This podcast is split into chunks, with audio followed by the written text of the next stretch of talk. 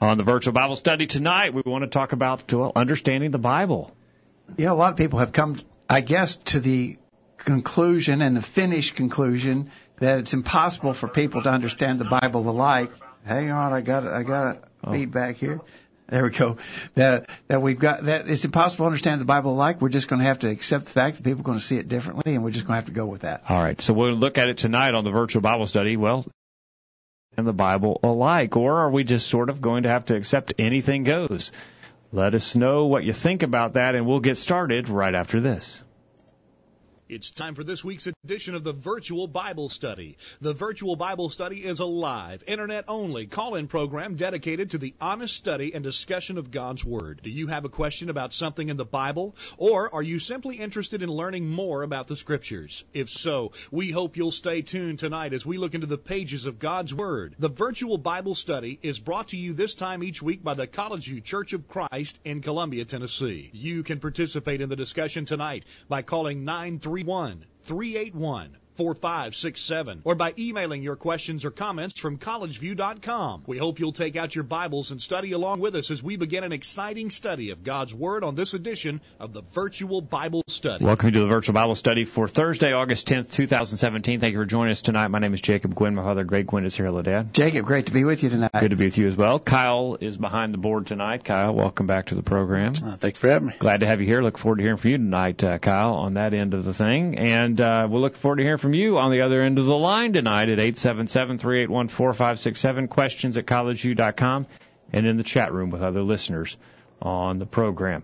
Uh, well, before we get started, any... you know, we don't have any immediately upcoming special events here at College yeah. to, to, to sort of hype by advertising way, but so let's spend a, a minute talking about bumper stickers. We mm-hmm. could get people to help us uh, um, spread the news about the Virtual Bible Study, send yeah. us a, an email and provide your snail, snail mail, and we'll send you a bumper sticker. We need to get these old ones out of here so we can get some new ones on. Yeah, and then um, we also have uh, our update list. Every uh, Thursday we send an update out about our virtual Bible study topic for discussion tonight. But also, if you get on that update list uh, on Tuesdays, typically you'll receive a copy of our an emailed copy of our uh, church bulletin, and so we've got some offers there that we can send to you. Um, if you'll just let us know, uh, right. uh, send us an email to questions at collegeview.com. Questions at collegeview.com. We want to hear from you. And if you don't, uh, if you don't ever comment with questions or comments to our update list, just let us know you're out there listening. We'd like to hear from yeah, you. we'd like to hear that you're out there listening, where you're listening yeah, from. Uh, even in our immediate community, I hear people will tell me, you know, I, I watch on Thursday nights and stuff, and that's great. Uh, here, and we would, but we'd also, if you're anywhere close to Middle Tennessee, we wish you'd come and visit us That's at College right. View. That's right. So, yeah, you're welcome at any time and find out more about our meeting place and times of meeting at the virtual Bible study. Dot com. On to the topic at hand tonight, and a question that many people are struggling with, surprisingly, in our society today. And that is the question can we see the Bible alike? Can we understand God's will is basically what it gets down to, and a lot of differing opinions on that in our society today. Yeah. Earlier today, to our update list, we sent out these questions. Number one, does the Bible teach directly or by implication that men can understand God's will? Okay. Number two, is there any indication in the scriptures that men have at any time understood God's will? Okay. Number three, is it possible for two individuals to truly understand the Bible and yet have different answers to basic doctrinal questions? Okay.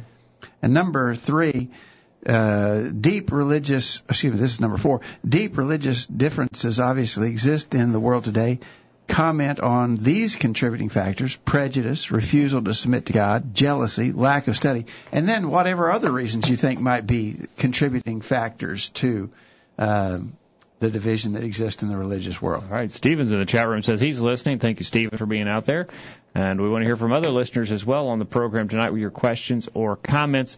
Uh, Kyle, I think it's a very common thought in our society today uh, that, well, you see it your way, I'll see it mine. We'll agree to disagree. And uh, not only will I be okay with that, many think that God's going to be okay with that. Uh, you just uh, you believe whatever you want to believe. Of course. Uh, and you know that's uh, I know Kyle, you've had that experience. We all have had that experience, but it's really a, actually a relatively new reaction. It wasn't that long ago that people in in whatever denomination that you might care to mention, if you were talking to a Baptist or a Methodist, if you were talking to, they would feel a compulsion to try to defend their beliefs, uh, and they would engage you and say, "Well, no, you're wrong, and here's why I'm right," and and and there would be a there would be a give and take. And back in the back in the day, religious debates were common. Yeah. Large crowds of people would attend them. There was just there was there was interest in discussing differences with the view to convince others that their position is wrong and what you're teaching is right. I mean, that was basically. I mean, it wasn't the idea of, of well, maybe it was in some instances the idea of winning a fight, but it was more the idea of searching for the right answer to Bible questions. But back in the mid 1900s, uh, there began to be a movement known as the ecumenical yep. movement. And that movement suggested, you know, we shouldn't we shouldn't be arguing about religious things. We shouldn't we shouldn't be emphasizing our differences. We should be emphasizing uh, what we have in common, and and that thing really caught hold. I'm not ex- exactly sure all of the dynamics that caused that to be so successful, but that ecumenical movement really took root, and now almost everybody is of that mindset. I'm okay, you're okay, differences are going to exist, but they don't matter. Yep. And uh, because bottom line is, it's really just not possible to understand the Bible alike. Yeah, yeah, it's a very common thought in our society.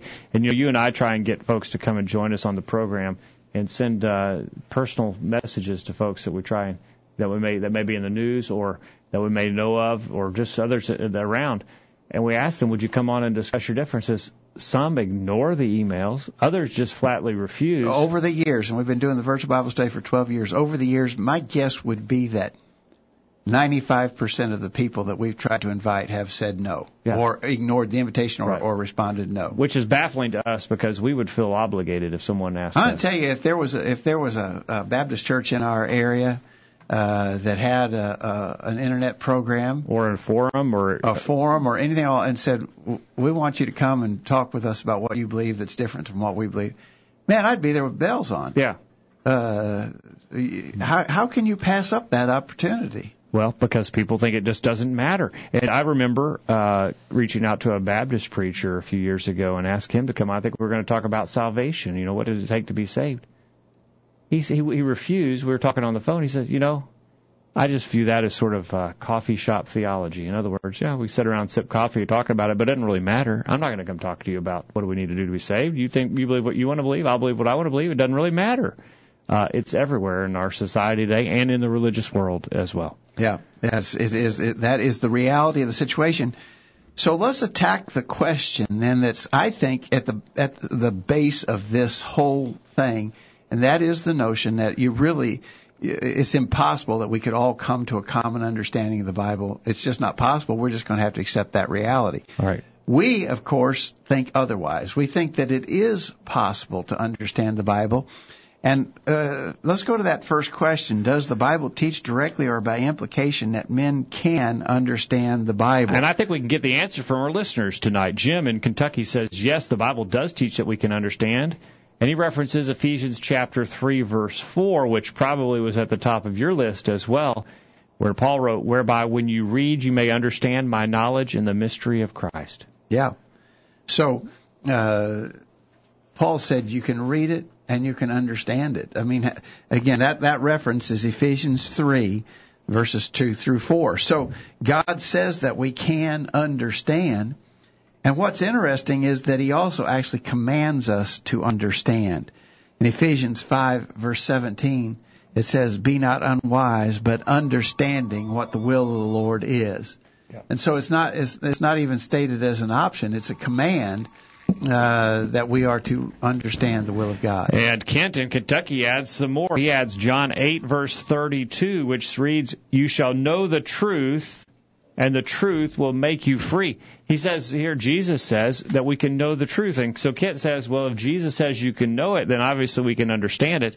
And uh, 2 Timothy chapter 2, verse 15 as well, he references. 2 Timothy chapter 2, verse 15, which reads, Be diligent to present yourself approved to God, a worker who does not need to be ashamed, rightly dividing the word of truth. Uh, other versions will say something like handling accurately. Yes. The word of truth, you can handle it accurately. Yeah, and you references for 2 Timothy 3, verses 15 through 17. And from that, from a childhood, you have known the Holy Scriptures, which are able to make you wise for salvation through faith which is in Christ Jesus.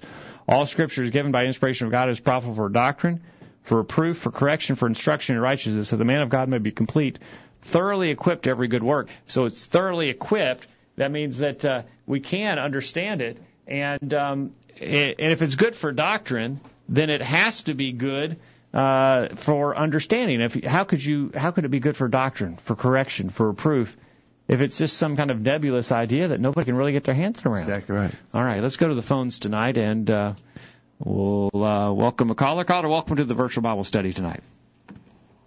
Hi, Hi, what, what's your name, caller? my name's David. Hey, David, thanks for calling. Well, I appreciate it. Um, Where are you calling from tonight, David? Missouri? Missouri. Thanks. Uh-huh. All right. Yeah. Go ahead with your. I guess I just wanted to start out the conversation. Like, I uh, have you ever heard the old uh, adage, uh, "Don't talk about religion or politics"? Yeah, yeah, sure, yeah. Okay.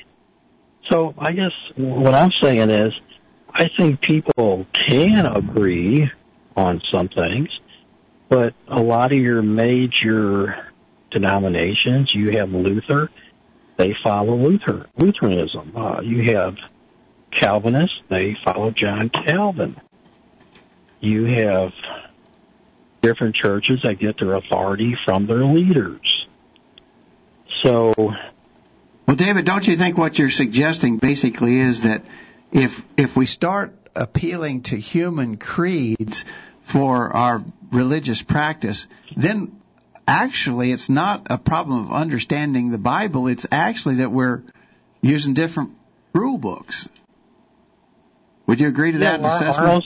Yeah, yeah, I would. Are you are you going to a a person who started that particular religion, Yeah. like Uh, Calvin or Luther? I think you're Um, right. I think, and, and I, I do believe, and we're, we're going to talk a little bit later in the program about some of the contributing factors to all this religious division. And, and what you've just mentioned is a key one, and that is that people follow men and the doctrines of men rather than what God has taught. Well, when you read John 17 and 1 Corinthians 1, we have the exact opposite today. Yeah, John John 17, Jesus praying about verse 21 for the unity of his followers. And in 1 Corinthians 1, verse 10, Paul saying there should be no divisions among us. We should all uh, speak the same thing and be of the same judgment. Uh, and you're exactly right. What we're seeing in the religious world is is very much different than that. Yeah, the funny thing about it is, David, that uh, folks in the religious world today are telling us that everything's just fine, that God's just he's just fine and dandy with the fact that everybody nobody can agree uh, and everybody's Well, do you- Do you, realize who leading who is leading uh, at the top of this ecumenical movement is uh, Pope Francis, and that he is he not only wants uh, everybody under the roof of the Roman Catholic Church, he even he even says Muslims are his brothers. Yeah, yeah. This this So- guy has gone. This this guy's gotten pretty extreme, and I think even a, a lot of people in the Catholic Church are pretty alarmed at some of the things that he's been saying. But yes, Yeah. uh, it's it's it's it's way out of control. Yeah, you're right. It is, and it's it's a shame. I, I wish things wouldn't have to be like that, though. Yeah. Well, uh, I think you've you've hit on an important sub uh, important element of this whole discussion, and that is that people are not just going strictly to the Bible. Thanks thanks for that input tonight, David. All right, all right. Thank you. Thank you very much, David. Appreciate your call. Appreciate uh, hearing from him. And uh, the line is open now. It's toll free, 877-381-4567. We need to get a break. And when we get back, uh, well, there'll be time for you to call during the break and get in, get in line. Uh, we want to continue to talk about this idea that uh, the Bible says we can understand it. People in the religious world today are saying, well, it's sort of hard to do that. You're not going to be able to do that. We're just going to have to agree to disagree, or maybe it doesn't even matter if we disagree. What do you think? Let us know your thoughts. Don't go anywhere. The virtual Bible study continues right after this. Don't touch that mouse. The virtual Bible study will be back right after this. Hi, this is Jordan Sanders from College View Church of Christ, and here's some thoughts for you today. Have you ever wondered why there never seems to be enough time to get everything done? Well, we may now have the answer. According to an article in U.S. News, an average American in his lifetime will spend six months at a stop sign, eight months opening junk mail, one year looking for misplaced items, two years unsuccessfully trying to return telephone calls the and six years eating. Other recent studies suggest that we will spend as much as 20 years watching TV and even more time sleeping. Now, to put this in proper perspective, think of this. If you attend every service of church, Sunday Bible study, Sunday morning and evening worship, and Wednesday night Bible study, you will spend only about 1.5 years total. That's only slightly more time than you will spend looking for misplaced items and only about twice as much time as you will spend opening junk mail. But some Christians will not even do this much. Over and over again, we return to Hebrews chapter 10, verse 25. Do not forsake the assembly of ourselves together. God commands us to assemble. Why? The context of this verse clearly shows that it is for our benefit. Are you taking advantage of this great blessing? Christian, how are you using your time? If you don't regularly attend all of the services, you may be spending more time opening junk mail than worshiping God. Isn't that a terrifying thought? Here's some quotes worth pondering. Friendship consists of forgetting what one gives and remembering what one receives. When he entered baseball's Hall of Fame, ex-slugger Harmon Killebrew recalled, My father used to play ball with my brother and me in the yard. Mother would come out and say, You're tearing up the grass. We're not raising grass, Dad would reply. We're raising boys. A man can't go anywhere while he's straddling the fence. Man, wish I'd said that. Why didn't I think of that? Now back to the guys. We're back on the program tonight as we talk about understanding the Bible and ask, can we understand the Bible alike? In the chat room tonight, uh, Stephen says that requires study, and certainly it does. And he also says catechisms and denominational handbooks are responsible. And if you have two different standards, you're going to get different results unless you have the same standard, unless you're playing by the same rules, using the same instructions you're going to get different uh, results. You're going to have division. We have to be using and everybody and everybody knows that in in Recipes, every everyday yeah, kind of formulas, matters. But, yeah. but in the most important matter, our service to God, they somehow this principle is thrown out the window, which is just ridiculous. And see, uh, Stephen also says Pope Francis also accepts aliens as brothers and will baptize them. I Is don't he talking know. about I, I can't uh, figure out. extraterrestri- Is that like outer space, outer space I, I, aliens? I don't know. I don't know. Give me a little. Give us a little update on that, Stephen. I wouldn't. If that's space aliens, I want to see that. Yeah, that's Yeah. way out there. Okay. All right. Okay. All right. So we're just covering some real basic ground here. First of all, the scriptures say that we can understand. Paul said, when you read what I've written, you will understand. We're actually commanded to understand, be not unwise, but understanding what the will of God is. And God actually made salvation contingent upon understanding. We talked Jim uh, Jim's email from Kentucky referenced John eight twenty four. You shall know the truth. The truth will make you free. You got to know it to make you free. No, if you don't understand it, then it's Yeah. not going to. How you going to know it? How, how's it going to make you free? Ah, there you go. But also, I think it's important to notice that we have actually some historical biblical documentation of the fact that people did understand. Uh, I want to look at an Old Testament example first. In the book of Nehemiah, uh, many of us, many of our listeners have studied Nehemiah. It's a great book, and as the people of, uh, the, of, of Judah were coming back from captivity, and, and they've been back for a while actually. When Nehemiah came and helped them rebuild the walls of the city of Jerusalem, he was a great leader. But one of the things emphasized in his era was understanding the will of God. In Nehemiah 8, beginning verse 8, it says, So they read in the book of the law of God distinctly sense and caused them to understand the reading. And all the people went away to eat and to drink, to send portions, to make great mirth, because they had understood the words that were declared unto them. Wow. And so that's a, a lot of emphasis on the fact that, that they were made to understand. They did understand. They rejoiced in the fact that they understood. There you go. Yeah. Uh, so that's an Old Testament example. Look at a New Testament one in 2 Peter chapter 2. Now this is sort of coming at it mm, in a negative way, kind of coming at it through the back door, if you will, and sort of a negative example, but it proves something.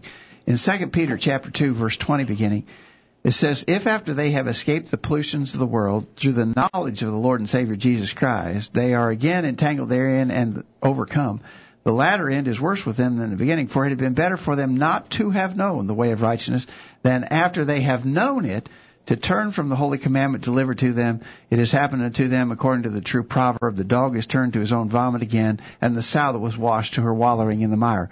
Notice, it had been better for them not to have known the way, they, but what that means is they did know the way of righteousness. And Yeah. he says, th- then after they had known it, to turn from the holy. So they had known the way The way of uh, righteousness. way of righteousness. And after they knew it, they turned from it. Hmm. Now, now, like I say, it's this this is a passage of clear condemnation of those who've been unfaithful to the Lord. But it, what it does tell us is that they knew. Uh, at one point, they were very aware of what God's will was for them, and, they, and then they decided to turn away from it. Stephen in the chat room sort of ties into that idea. He references uh, Hebrews chapter 4, verse 6. My people are destroyed for lack of knowledge. Because thou hast rejected knowledge, I will also reject thee. That thou should no, be no priest to me, seeing thou have forgotten the law of, of thy God. I will also forget thy children. Uh, people in the Old Testament were condemned for not knowing uh, God's will, and uh, and so certainly it is important and it is possible. I got an email from uh, our friend Randy, who's out in Colorado now. He used to be in Missouri. He's out in Colorado now. And he references something that he read from John MacArthur. I think probably a lot of our listeners are familiar with the author John MacArthur. He says in one of his books, he said, well, there we can know these things that, about God's will for us. Uh, that you be saved, 2 Peter 3 9, that you be spirit filled, Ephesians 5 17 and 18, that you be sanctified, 1 Thessalonians 4 3, that you be submissive, 1 Peter 2 13 through 18, that you suffer, 1 Peter 4 verse 9.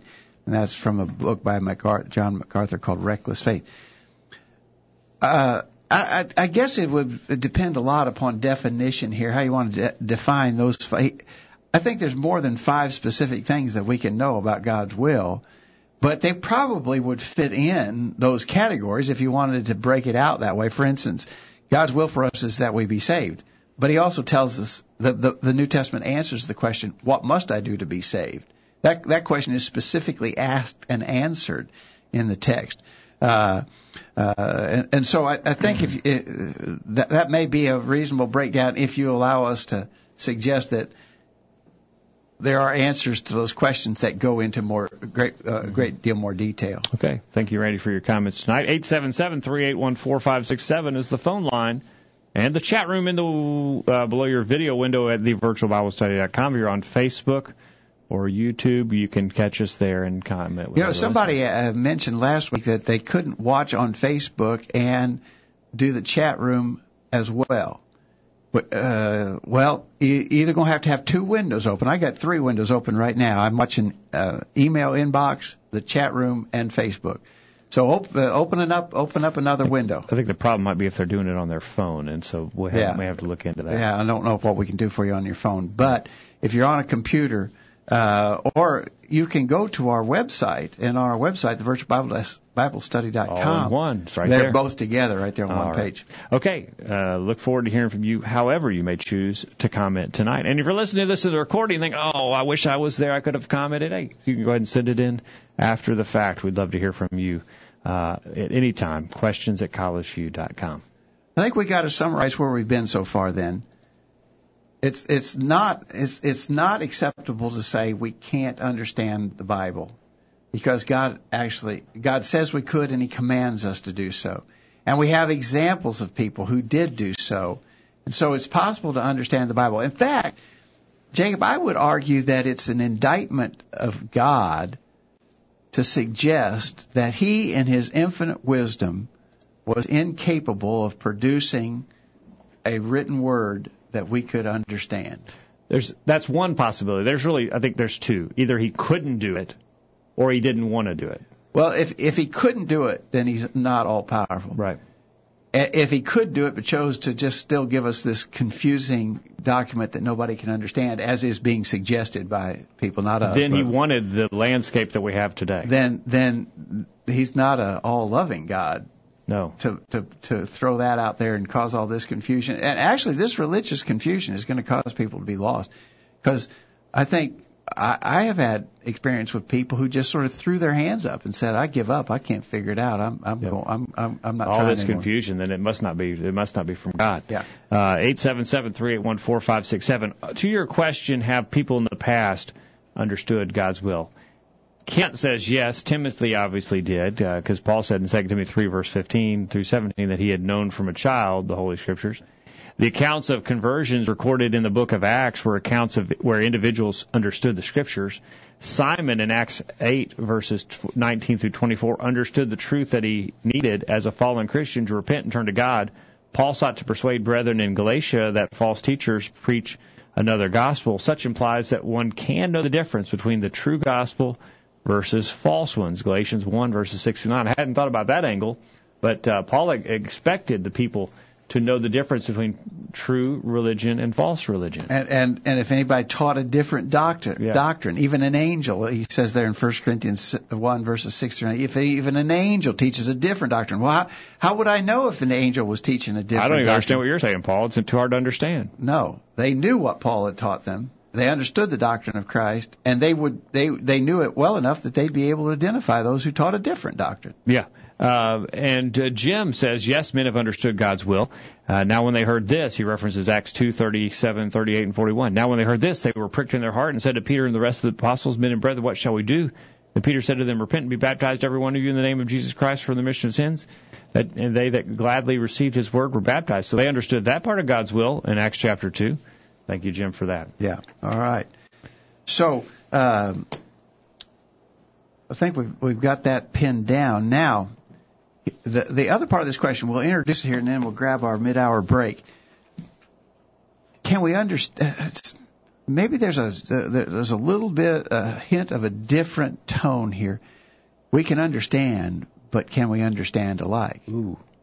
I understand it one way. I understand it my way, That's truth for you. but you understand it a different way. That's truth for me. Uh, now, can we understand it alike? Hmm. That's that's what we got to dig into now. All right, Kyle's Kyle's you got Kyle's interest piqued over there, and when we get back from the break, we'll get to, to that question. Can we understand the Bible alike? Two people understand the Bible alike. You're asking for a whole lot there. Yeah. Can we do that? We'll get to that on the other side of the break. Don't go anywhere. The virtual Bible study continues right after this. Enjoying the virtual Bible study? Email a friend during this break and tell them to join in on the discussion. There's more exciting Bible study after this commercial. This is Greg Gwin with this week's Bullet Point.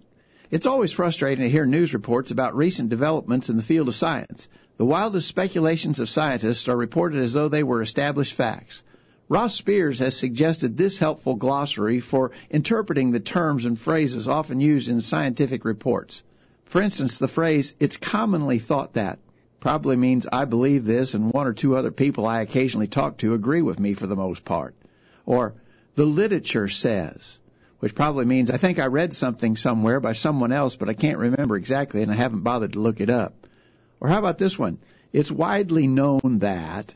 This probably means the fellow always been taught that and there's no need to question it. Or how about we believe? That probably means we think so, but we're not really sure. Or most certainly. That likely means probably. Probably. That may mean maybe, but I wouldn't bet my house on it. Maybe. There's not even a chance. My data isn't conclusive, but I have to draw a conclusion to write this paper. Or finally, the data is conclusive, which likely means it sort of leads you to believe that what I'm saying might be so. Believers should not have their faith shaken by the unfounded guesses of biased atheistic scientists who are bent on disproving the Bible. The fact is this no verified scientific discovery has ever contradicted what is taught in the Word of God. Actually, scientific discoveries have always tended to confirm rather than disprove the things that are taught in the Scriptures. We should remember the words that Paul wrote to Timothy, quote, keep that which is committed to thy trust, avoiding profane and vain babblings and oppositions of science, sometimes translated knowledge, falsely so called. 1 Timothy 6, verse 20. That's this week's bullet point. Think about it. My name's Roger Toombs, and me and my wife love to listen to the virtual Bible study on Thursday nights. And whatsoever ye do in word or deed, do all in the name of the Lord Jesus, giving thanks to God and the Father by him. Colossians 3:17. Now, back to the program. We're back on the program tonight. Reminding you this program is brought to you by the College View Church of Christ in Columbia, Tennessee. As we mentioned earlier, find out more about us at thevirtualbiblestudy.com and contact us anytime or comments. We'd love to hear from you. Talking about understanding the Bible and asking if we can understand it alike. I got a couple of um, messages in Facebook. From, All right, from the Facebook crowd tonight. From Lily. All right, She sent in two comments. Uh, Acts 2, Matthew 7. Tell, let, let- let- wait a minute, I think I need to read these in the opposite order. Uh, God wants you to do His will and be immersed to wash away our sins. That's really all He will accept. God adds us to His church as He can see our heart. Matthew 7, that's, uh, in, uh, Matthew 7 tells us that not all are going to go to heaven and why. Yep. Uh, Second Timothy 4 will tell us why people aren't going to make it. Please read if you're not sure. She suggests a book that that I've read, and uh, a lot of people recommend Muscle and Shovel by Michael Shank. And she says that'll help you know what you need to do. That is a, that is a book that will teach you God's plan of salvation. Uh, I don't think we've ever really mentioned it on the Virtual Bible Study, but it's been quite a popular book, and uh, it sort of uh, is the story of a fellow who was seeking and found uh, the way of salvation, and it, it you may like to read it. I'm not promoting it at all, but it, it, it would give you some information if you're uncertain about what a person ought to do to be saved. Uh, I would recommend first the Bible. Yeah. Uh, but that book might be helpful as just an aid. Okay.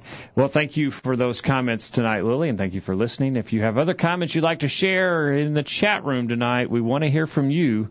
Uh, sign in with and comment with other listeners there tonight. Can we understand the Bible like before the break? We asked the question: Is it possible for two individuals to truly understand the Bible and yet have different answers to basic doctrinal questions? Now, that's a puzzling question for many. It's not really for Kyle. I was so exaggerating there when you I said you had piqued his interest. Kyle, I think, knows the answer to that question, but uh, a lot of folks struggle with that, but they don't struggle with it in other areas. Yeah, uh, you know when I go to the store and I go up to the cash register and I pay the gal my money, uh, and I expect some change back from her. Uh, I gave her a, a twenty dollar bill for a ten dollar purchase. I'm expecting ten dollars back in change. She gives me five back. I said, wait a minute, wait, wait, wait a minute. I gave you a twenty. She said, I know. I said, but you just gave me five back in change and you owe me ten. No, that's not the way I see it. She said, I don't understand it like that. Yeah. I understand that 20 minus 10 is five. Yeah. No, no, no, no. 20 minus 10 is 10. No, she says it's five. Yeah. No, I, no, I, well, we're just going to have to understand it differently. Yeah. Right. No, actually, somebody's not understanding.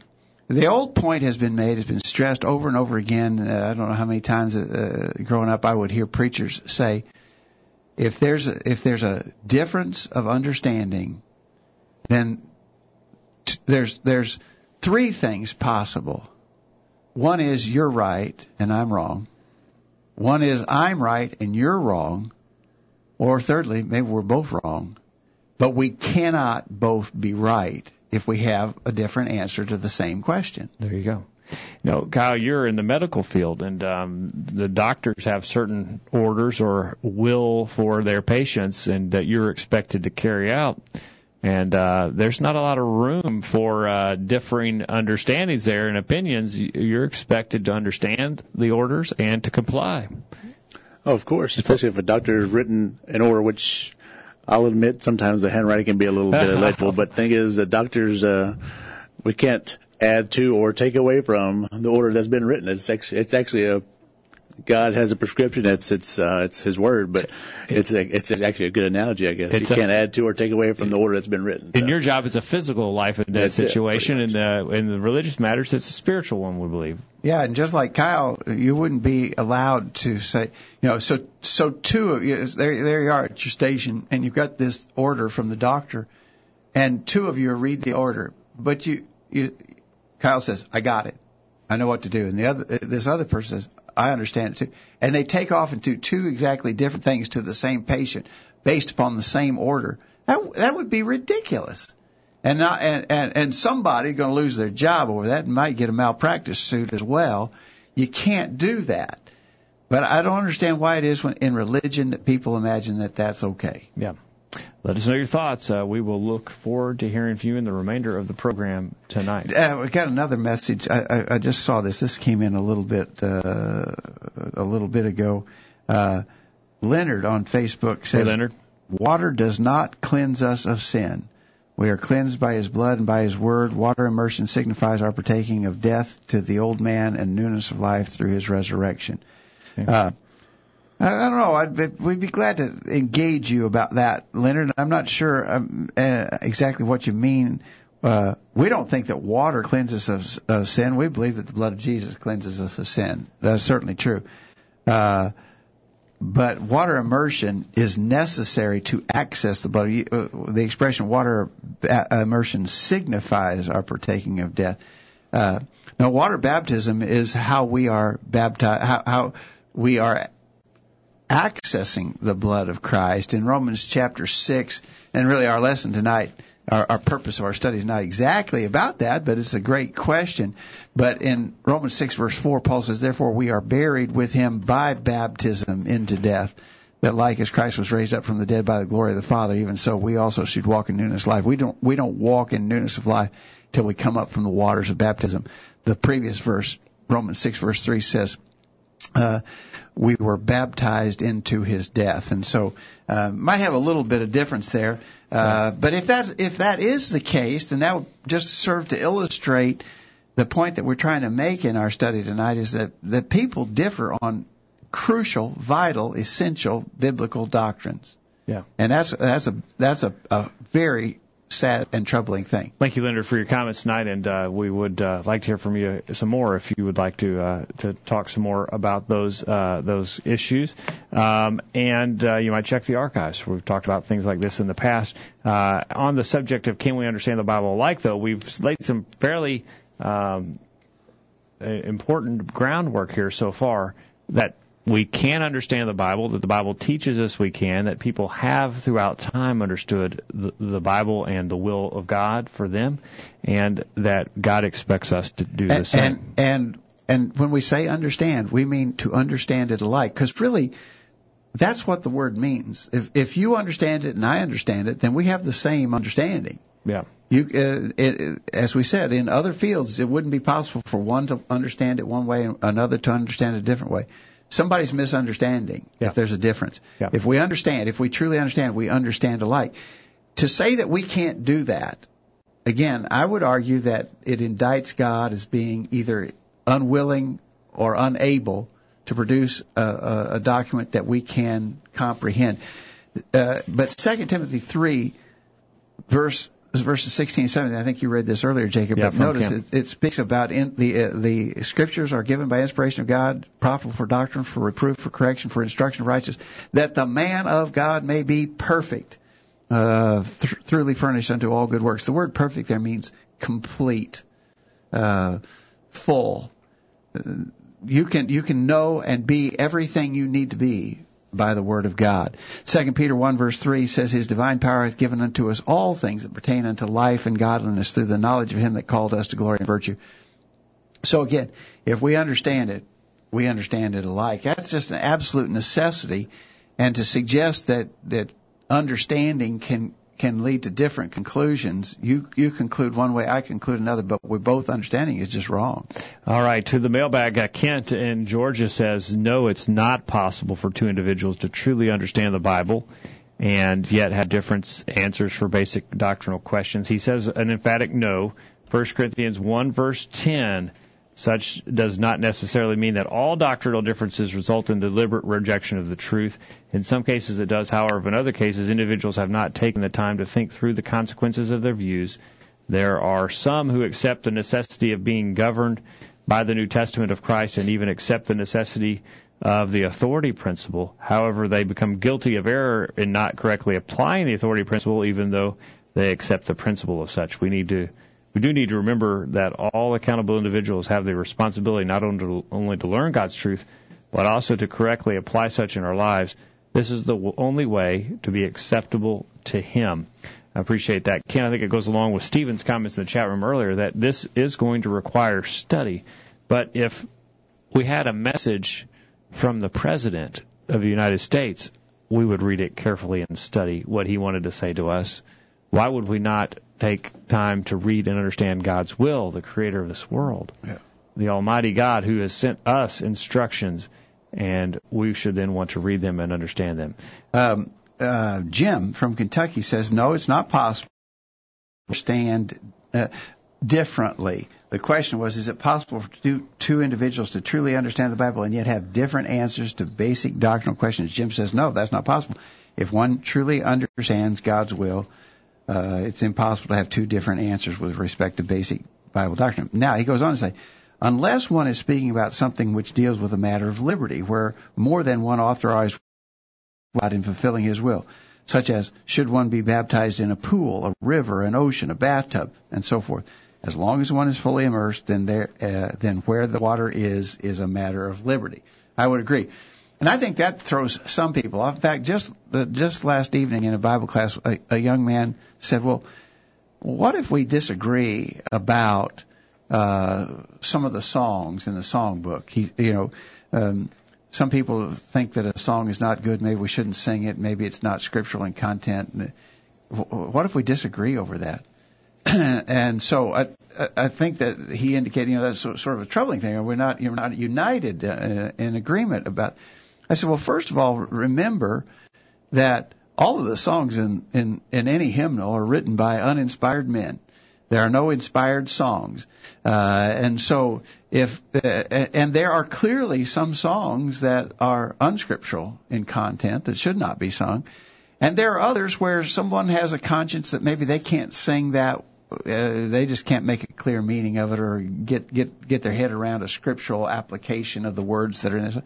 So just uh, in an effort to honor one another's conscience, we just don't sing that song but that's just those are matters of judgment, matters of personal liberty, uh, and we can accommodate one another those. Um, and, but we're not. But those are not the the, the basic doctrines uh, of the Scripture. There, there there are things that are essential doctrine. There are other matters of judgment and that. But we we got to make sure that we're putting everything in the proper yeah. cubbyhole. I mean, yeah. So, for instance, maybe. Uh, we all uh, agree that the that we should uh, uh, you know be reverent towards God, and uh, maybe I view that song as well. That song's not reverent to God the way the wording there is, but you say, oh, that's it's reverent. It's nothing wrong with that. Those are that's differences in judgment. We're all on, we all understand that the, God's will is we need to uh, revere Him. Yeah, we're not disagreeing on that. Yeah. We're disagreeing on uh, some judgment there about uh, maybe a song. Yeah. Uh, or maybe about the kind of clothes we wear to church on Sunday. You know, I, I feel I feel good good in a, a coat and a tie. Uh, other people don't feel like the coat's necessary. Some people don't feel like the tie is necessary. Well, we can talk about that, but it boils down ultimately to a matter of judgment. As long as we're dressing modestly, it boils down to a question of judgment. Oh, but uh, somebody said, "Well, I don't. I feel better worshiping God if I don't have any clothes on." Well, we don't have any uh, trouble understanding what God's will is on that. Then we've got a whole different question, of, yeah. and, and that becomes a basic truth of the Scripture that yeah. we're to be modest and shamefaced and avoid nakedness. Right. In fact, I thought that's, that's interesting. You brought that up. Dwight in Iowa mentioned. Uh, he says two big different viewpoints from God's Word are on discipline. I take it to mean church discipline yeah. and modesty. Uh, well, there is some judgment. I would have to say there is some judgment in the matter of modesty, uh, but there are also some absolutes, and I think that's what what people are. Uh, we've talked about that even recently on the virtual Bible study. There are some absolutes to modesty that we've got to honor. Uh, but it, it is troubling when there are differences like that. But but but again, and that that challenges us somewhat to discern areas of judgment. Like Jim said, uh, matters of liberty where more than one authorized way is acceptable to God. There is some of that, and we've got to be able to make that determination that that a, that a, a matter feels fits in that category, uh, and not in the category of basic truth that cannot be differed, differed all, on. All right, Stephen, who's in the chat room, has sent in this comment via email. He says, in the early church, Justin the martyr, who wrote uh, Trypho, the Jew, about the thousand-year reign of Christ and the resurrection of the dead, he states, "I am not so miserable a fellow." Trypho, as to say one thing and think another. I admitted to you formerly that I and many others are of this opinion and believe that such will take place as you assuredly are aware. But on the other hand, I signified to you that many who belong to the pure and pious faith are and are true Christians think otherwise. This is but one example of different positions that have been practiced. I myself try to rebut what I consider false teaching, but I always fall back to one primary immutable truth over our differences. When Jesus said, He that believeth and has been baptized shall be saved, he did not add, and believes certain doctrines correctly shall be saved. I know that Paul said that there should be no division between us in 1 Corinthians chapter uh, 1. One of your lists did not include brainwashed. Uh, okay, well, that's, that, that's that goes to the last well, question. I, That- let's, that- let's, let's talk about that. Now, now what what Stephen has suggested in his email is that that there's some co- some core principles, but that not all doctrinal things are essential. Well, you believe and be baptized, and you'll be saved, and, and it doesn't really matter beyond, that. I don't that- think Stephen really meant it that way, but I, but it could be interpreted that way, and many people do believe that. Well, it doesn't really matter. You get into all these little details; it doesn't really matter. Well, uh, I think it does. um, And again, this calls upon us to be discerning, uh, discerning between matters of judgment and matters of doctrine. But notice in Second John, just a one chapter book, Second John, verse nine: Who whosoever transgresseth and abideth not in the doctrine of Christ hath not got. He that abideth in the doctrine of Christ, he hath both the Father and the Son. If there come any unto you and bring not this doctrine, receive him not into your house, neither bid him Godspeed. For he that biddeth him Godspeed is partaker of his evil deeds. Uh, so John said doctrine is essential. There is the doctrine of Christ. Yeah. And then uh, Jesus condemned in Matthew 15 verse 9, Jesus condemned those who who worship in vain, teaching for doctrines the commandments of men. Yeah. And so there's the doctrines of men, there's the doctrine of Christ. Uh, what would be included in that? Is it just baptism for the remission of sins? What about 1 Corinthians 6? Do you not know that unrighteous will not inherit the kingdom of God? Do not be deceived, neither fornicators are going to inherit the kingdom of God. So, do I need to believe and be baptized and understand the doctrine about fornication? Is that important? Well, Paul says it is. Yeah. What about uh, idolaters? Can I worship idols if I've been baptized? Where are you going to draw the line? What what are doctrinal issues that we say? Well, you, oh, you got to know that that uh, fornication thing. You got to be right down the line on that. Uh, oh, and the thieves. Yeah, you can't be a thief, and, and that you need to understand the doctrine on thievery. But other things aren't important. Where's the list? How do I determine what's important and what's not? Well, even even to uh, and maybe even something that, that to us would seem, or at least to a lot of people would seem maybe in that unessential category. In the book of Galatians, Paul dealt with people who were trying to force circumcision on Gentile converts, and he is very specific there in, in Galatians uh, chapter five, verse twelve. I wish that they were even cut off, which trouble you. These false teachers who were troubling them on the subject of circumcision which to some people, oh, that's not a that's not an essential Bible doctrine. Well, it was Paul, and he said they're troubling the brethren. I wish they were cut off. So uh, we got to be careful about trying to to make this this uh, core doctrine of Christ so so small. It, it, it we we have to. It has to be large enough to incorporate everything that the scriptures. And teach. again, as you mentioned earlier, we got to be careful about discerning between judgment and doctrine. And there are certain areas of judgment, or as uh, as Jim put it, at liberties that we certainly that are at liberty to have different understandings of. But as far as the doctrines uh, and the, what the, the will of God is, uh, then there is no room uh, for disagreement. If we're going to understand it, we will understand it alike. We need to get a break. And when we get back, we'll take your comments. Stephen says, "Do we split when there are differences of doctrine? Where is the yeah, cutoff?" Yeah, we do. We do. There are differences of doctrine that will lead to division. It's, it's, it's because if people are not going to hold to the pure doctrine of Christ, then we can't be in fellowship. Uh, Ephesians chapter, uh, uh, what am I thinking of? Ephesians chapter 5 verse 11, have no fellowship with the unfruitful works of darkness, but rather reprove them. We can't fellowship those who teach false doctrine. Yeah. All right. Let's uh, let's get a break and we'll get back. And Stephen will take your comments if you want to send them in during the chat room uh, during the break. We'll get your thoughts and go to the top of the hour right after this. The virtual Bible study will continue after these messages.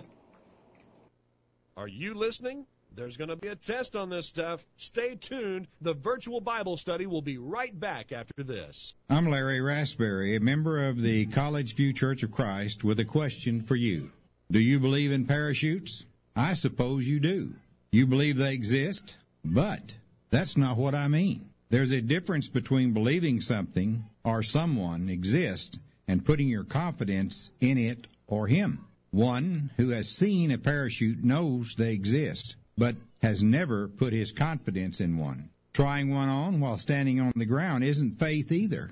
Going up in a plane intending to jump out with a parachute on is not faith in the parachute either. Opening the door at the moment of truth and gazing outside to the ground is not faith either. It is only when one jumps out the door, counts to ten, and pulls the ripcord that he has actually put his faith in the parachute. Many of you believe parachutes exist, but only a few have actually put your faith in one. Many people in the world say they believe God exists, but only a few put their faith in Him for salvation by doing what He says. We'd love to help you in developing a saving faith in God. If we can be of assistance, please contact us. Send an email to questions at collegeview.com or call us at 877-381-4567. And thanks for listening to the virtual Bible study. We're tracking the trends on the virtual Bible study. A recent Pew Research survey found that most Americans who attend religious services weekly are worried, 76%, about a personal health crisis. But Americans with low levels of religious commitment, measured by weekly church attendance, daily prayer, and so forth, are even more likely to worry about their health, 85%. That information is via Christianity Today.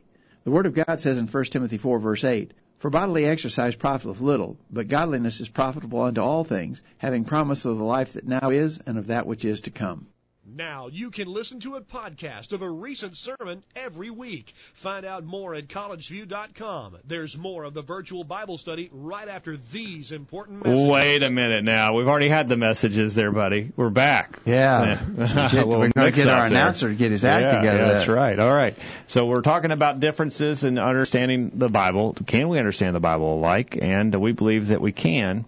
Uh, Stephen references Revelation 12 verse 11. They overcame him because of the blood of the Lamb and the word of their testimony, faith and baptism, he says. Well, again, Stephen, where are we going to draw the line? Um, because Paul draws some pretty hard lines there in 1 Corinthians chapter 6. Those, um, and we talked about circumcision. Do we need to under, agree about that? Where do we draw those lines? It's a, uh, a question that we have to answer. All right. All right, let's go real quickly. We're going to run out of time here, but such, I think it's a really important topic for discussion. But let's talk about some of the. We we just got a few minutes. Just quickly, some of the things that cause people to have uh, these divided opinions and the differing understandings. One is prejudice. Uh, in other words, it's, it, I, I've got my mind made up and I've, I've already decided. I've prejudged. I'm prejudiced. Jesus said in Matthew 13:15, "This people's heart is waxed gross; their ears are dull of hearing, their eyes they have closed, lest at any time they should see with their eyes and hear with their ears, and should understand with their heart, and should be converted, and I should heal them." So, prejudice is a problem. Sure. Uh, refusal to submit to God. In other words, uh, God's truth is plain; it's out there, uh, but some people just won't accept it. Uh, no, excuse me. I'm, I'm missing. I have another scripture. I thought I had another scripture Yeah. there. Yep. Uh, I don't know. Refusal to submit. We, we know that submitting to God. Uh, Yeah, I think it's. what, what uh, verse am I thinking of? First Peter chapter five, verse eight. Humble yourselves, therefore, under the mighty hand of God, that He may exalt you in due time. Uh, that, that would be one place that tells us the necessity of submitting. Jude verse 8, likewise also these dreamers defile the flesh, reject authority, and speak evil of dignitaries. So the refusal to submit to God, uh, um, we know in the time of Jesus that a lot of them wouldn't submit to what he was teaching because they were jealous of their positions. Uh, the Jews, uh, in, in the life of Paul, Acts 13, the Jews saw the multitudes, they were filled with envy, spake against those things that were spoken by Paul, contradicting and blaspheming. So their jealousy kept them from accepting the truth. Uh, and then, of course, I think clearly a lack of study is mm-hmm. going to cause people to do that. But we had some suggestions. One, sure, lots one, of good suggestions. Uh, other suggestions. Uh, Stephen mentioned people being brainwashed. In my experience, he says that whoever gets the first option in teaching the young establishes what they believe and how they see the scriptures. This is why Jesus refers to us humans as sheep. Any one sheep simply follows the sheep directly in front of him. I think that's right and that's why it's so important for us to have open minds. We can't we can't afford to be brainwashed. Jim in Kentucky says deep religious differences do exist because men are being led by the flesh and not the spirit. He says prejudice is a factor. He says it exists because men want to do it their way and not God's, or they want to honor their ancestors and not God. They refuse to believe that their religious group could be wrong. So prejudice. He also says men refuse to submit to God's will because they feel comfortable following what is popular or thinking that God will not punish the majority. But they're ignorant of God's will. He says, consider Matthew 7 verses 13 and 14. Broad and narrow ways. Uh, need to consider that uh, the the broad way with many will be the one that leads to destruction. He says jealousy deals with envy, and sometimes men refuse God's will because it means that they must deny themselves and agree to another that is Jesus, those in positions of authority or power refuse to give up those positions and humbly submit to God. Uh, on the line of ignorance, he says, ignorance has always been the downfall of those who seek to be seen as faithful.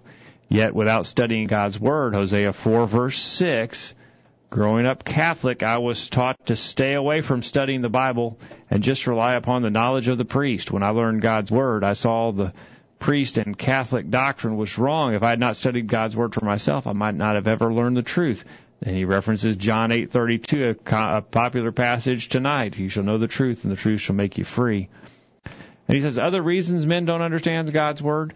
They refuse to consider any viewpoint that is different from their own. Some may know and understand, but refuse to obey because that would mean considering or condemning those they love, and they cannot do that. Thank you, Jim, for those comments. I think that's a big one. I've run into that a lot of times if if I uh, accept this, uh, if I admit that what I was understanding was wrong and this is the right understanding of this biblical truth, if I if I accept that, I'll be condemning my dear loved ones, my dear old grandma who's departed, and yeah. so forth. That that is a big hindrance to a lot of people. Jim's had to do that, make that, yeah. that choice, as he mentioned in his email. He's had to change what his fam- from what his family has taught him. Yeah, uh, Kent has some good points. Religious prejudice, he says, is indeed a chief culprit. Some have uh, have prejudiced certain things to be right and wrong without ascertaining what the real truth is. Some are just out and out rebels to the truth and, and knowingly refuse to obey. Some individuals, through pride, jealousy, perhaps both, with regards to other individuals, keep them from proper acceptance and obedience to truth. Some simply do not study the scriptures enough to learn God's truth and some, in spite of their intelligence, sincerity, and good intent, have not learned how to reason correctly from the scriptures and thus do not understand God's divine revelation of truth. You know, I think that's a big problem. People just don't use common sense. Uh, and, and, they refuse to be reasonable and use their rational thinking powers. And I, I, I believe that God really expects us to do that. And uh, some people just not willing to engage the Word of God at that level. All right. We are uh, up against the clock. Uh, Stephen says we can't even agree on how we're led by the Spirit, either by personal indwelling or through the Word. Um, well, just because we don't agree doesn't mean that there isn't an absolute truth there, and that we couldn't agree if we understood the Scriptures. Yeah. Again, if we disagree on a uh, on something the Bible teaches, then either I'm wrong and you're right, or you're wrong and I'm right, or we're both wrong but we both can't be right. All right. Thanks, uh, Stephen, for your comments tonight. Thanks for all the listeners who commented. Uh, a good discussion tonight and an important discussion. Kyle, any uh, final thoughts over there? No, that was a good study. I think it's uh, it's really needed. I think we need to re- always be talking about these kind of things, especially you know uh, we need to be and we need to be unified in our way of understanding the Bible. God didn't mean us to be different and uh, to have different opinions. That we need to be like-minded. That's That's what Jesus prayed for uh, because it was so important uh, as an identifier uh, that uh, we are unified. Yeah. Okay. Uh, right. Dad, thanks Thank for the time tonight. Thanks, Jacob. And Kyle, can you understand the? Can we understand the clock alike? Is, is are we out of time? We are um, exactly almost out of time. Out of time. All right, we're going to get out of here, and we hope that uh, you will make plans to be back here this time next week for another edition of the Virtual Bible Study. In the meantime, we encourage you to put God first in your life, study His inspired Word, the Bible, and live by it every day. You'll never regret it. Thanks for listening to the virtual Bible study brought to you by the College View Church of Christ. The College View Church of Christ meets at 1618 Hampshire Pike in Columbia, Tennessee. If you are in the Columbia, Tennessee area, we encourage you to worship with the College View Church of Christ on Sunday mornings at 9:30 and on Sunday evenings at 6 o'clock. The College View Church of Christ also welcomes you to attend their Wednesday night Bible studies at 7 o'clock. If you have any questions about something that was said on tonight's broadcast or would like more information about the College View Church of Christ, please call 931-381-4567. That number again, 931-381-4567. Or for more information on the internet, visit collegeview.com. Be sure to tune into the virtual Bible study this time next Thursday for another informative study of God's Word.